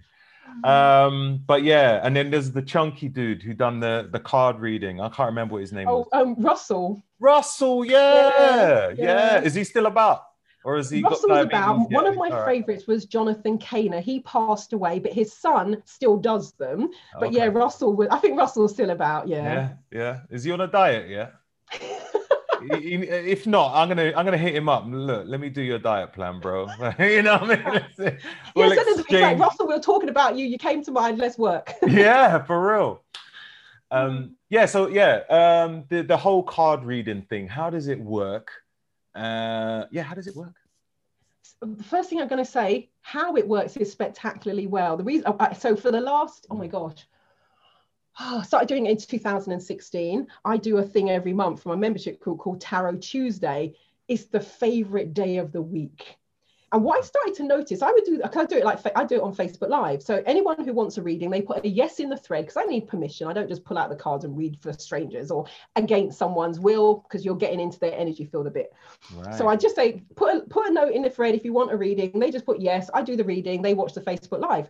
I started to notice I'd be saying something in the reading which seemed completely random as it's coming out my mouth they would watch the replay and go, oh my God, I remember that when I did it, I believe it was in October 2016, did a reading for someone who wasn't there, I was just talking to the camera. And I said, I don't know what's going on with your health, but I feel that you'd really want a second opinion. And I think you want to, you want to go and buy some organic vegetables. Completely freaking random. She watches the replay and said, Marilyn, I was just, I was at the hospital, which is why I wasn't watching it live. I decided I'm going to get a second opinion. And on the way home, I just decided to go and buy some, some organic vegetables. There was one woman, I'm doing the reading. Now she's a bit like me in terms of, you know, always on the go. I'm doing the reading. She wasn't there. And I said, I don't know. For some reason, I, I said, I don't think this is your thing. I really think you need to go take a nap. And I, you know, and so I'm doing this reading. She mm-hmm. comes onto the reading about 20 minutes later. And I said, Oh, hey. She said, Oh, I'm sorry, I'm late. I was taking a nap. And I was like, did you hear the reading I just did? This would go on and on. Or I would, I, you know, I did a reading for someone apparently. Um, and I'd said, um, you're going to be offered two jobs in quick succession, maybe at the same time. A year later, she's at one of my workshops and she said, I didn't tell you, did I? You did a reading for me. And it also something, there was something in my, oh, that's it. Her soul plan talked about being a teacher. She worked for local government so that when I said that to her, she's like, "No, I'm not a teacher." It didn't resonate, and I'm like, I'm giggling to myself. I'm like, "It'll find you." Um, and then she noticed at work, one of her mentees, the words he said to her, which is why it then all started coming back to her. He said, um, "You're," he said, uh, "My fr- my one of my friends who started at the same time has got a mentor, but you're so much better." He said, "You're such a great teacher." Can you mentor him? And when she heard those words, she realized, because I said it's not always teaching in a traditional sense. Mm-hmm but the thing about the job was she went for an interview. She's walked, she's on her way home. She meets somebody that she'd worked with years ago. And he said, Hey, what are you doing in the area? Should I just been for an interview? He said, I didn't know you were looking for work, offered her a job right on the spot. So just as I'd said it in the reading, and what I then did, this went on for about a year and a half. I'm like, this is bonkers. So I went back to everyone and I says, look, um, can I, I want to write a blog about this. Can I cut and paste what you've said about the reading and I'm going to go back. And I went back. I never go back and listen to my own my own recordings. I went back and I listened to recordings, and I did a word for word transcript of what I said, and I cut and pasted what they said later. I put them side by side. I put them in a blog because I was just like, am I imagining this? That I will say something, and exactly that thing happens. And when I went and put them side by side, I'm like, nope, it's pretty much and and I and with the readings, people often come and say, "Oh, thank you so much for the reading." It's amazing, that, and I'm, and then and they'll say it happened, or and and I have to go back and go, "Oh, that's absolutely fantastic." What did I say?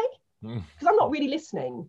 It's mm. kind of I do the card, do the reading, I'm on to the next person because I might do 15, 20 readings on a Facebook Live. Wow. I and... need to go on that live. I want to check that out. Why not get a free reading? What? and I might pull the same card. And sometimes, if there's a, a, vibe going on with the group, I might do 15, 20 reading. The same card might come up seven, eight, nine, 10 times. Or because all the decks are behind me there, I've got about 20 different decks. I might use a completely different deck. Because one of one person in the membership group, three months in a row, I use completely different decks each month. She got the same message. And she finally laughed and she said, Marilyn, you said that to me a couple of times before. And I know I meant to do. She said, I've been meaning to do it. I haven't got around to it. And the cards were relentless in delivering the same message. So it, doesn't matter about the deck, but what I'm what I will do if I, I'm using the same deck sometimes, I pull a card for one person, I do the reading.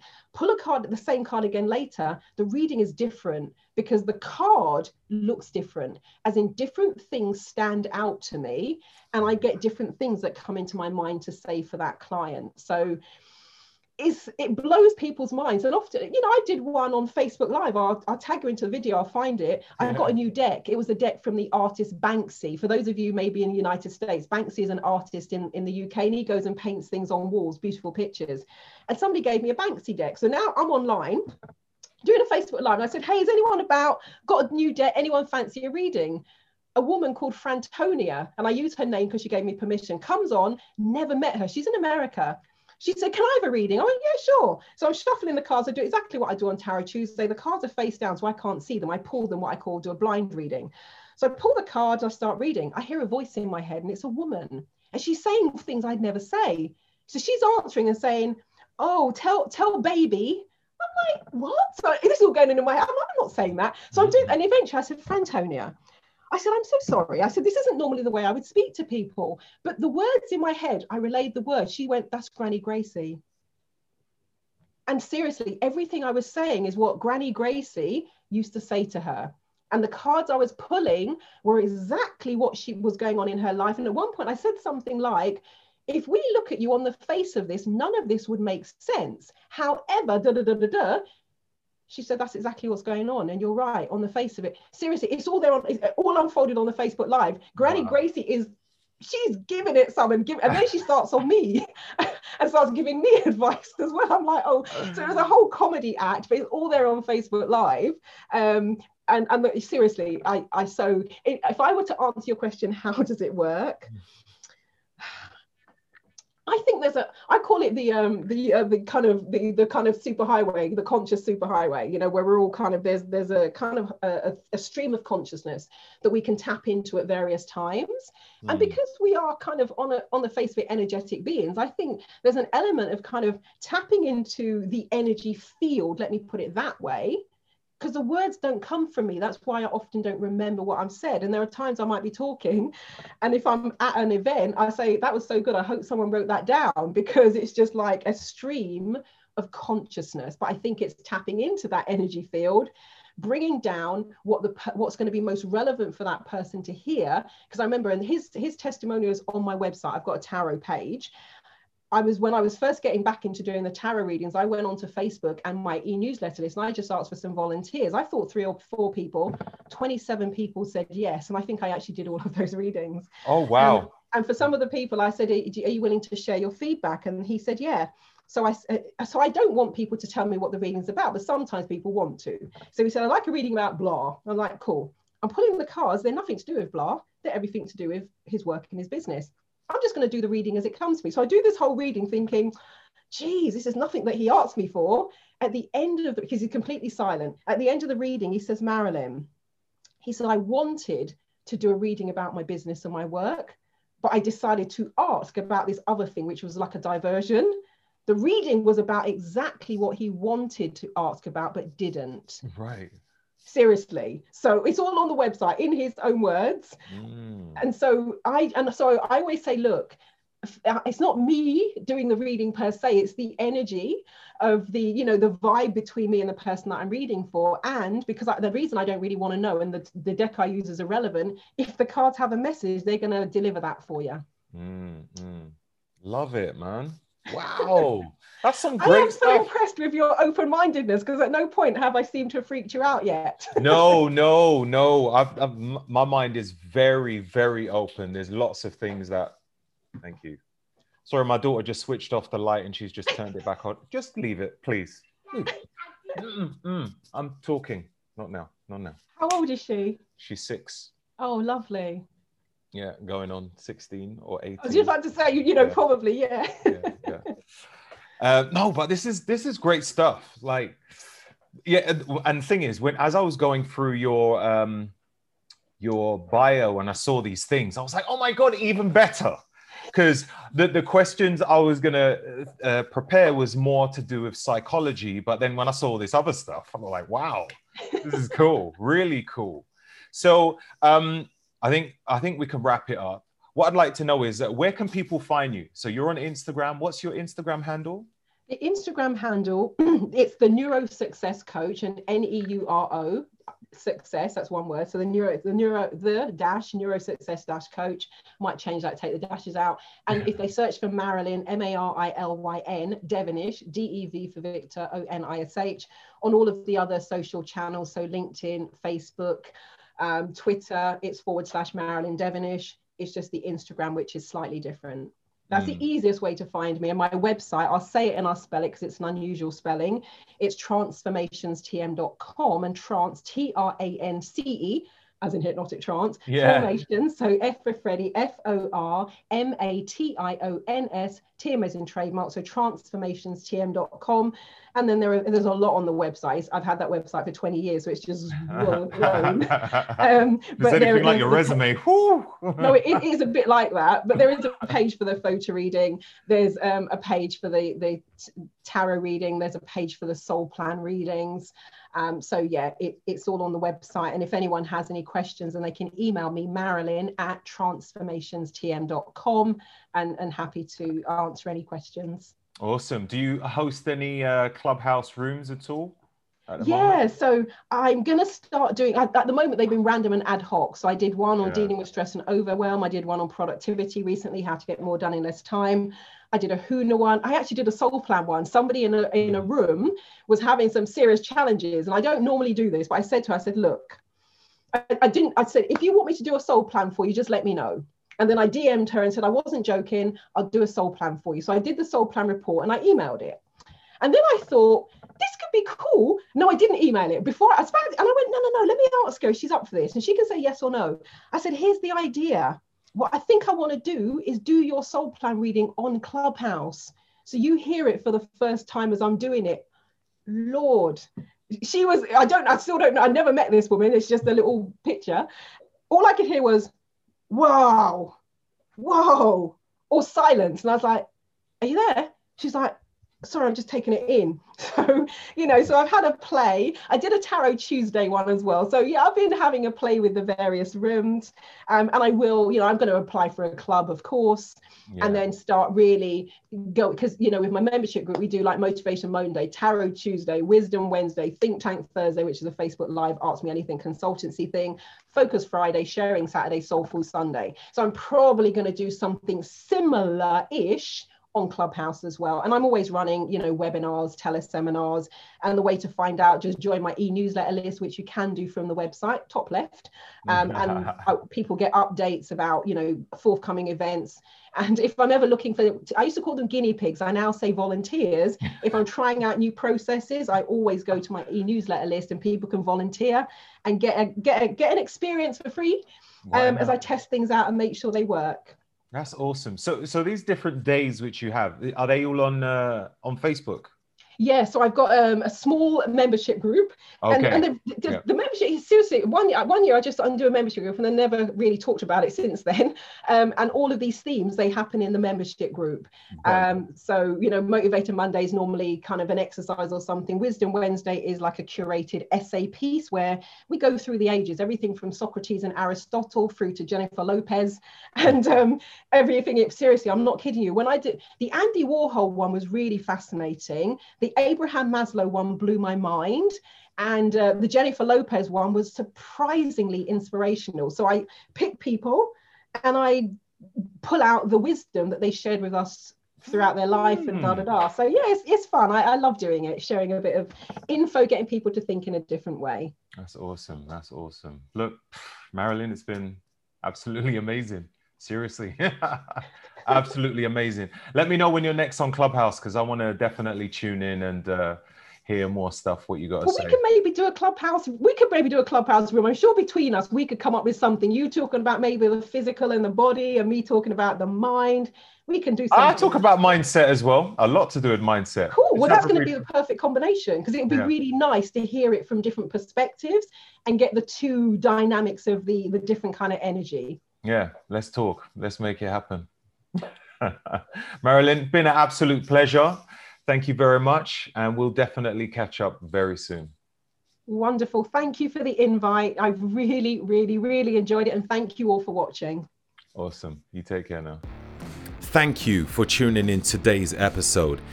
Any guests which I have on the show really provide some golden nuggets and useful life changing tips. So always feel free to check out their social media platforms or website links, which will be written in the show notes. These shows are financed by my sponsors, so your contributions are always greatly appreciated. Any clickable links with discount codes will not only provide you with the best services, but will help out the podcast too. So, thank you. If you do like the Roger Snipes Show podcasts, then why not give it a review? A five star would be awesome but some great feedback on what you liked about the show or what you would have liked to hear would be helpful too. Until next time.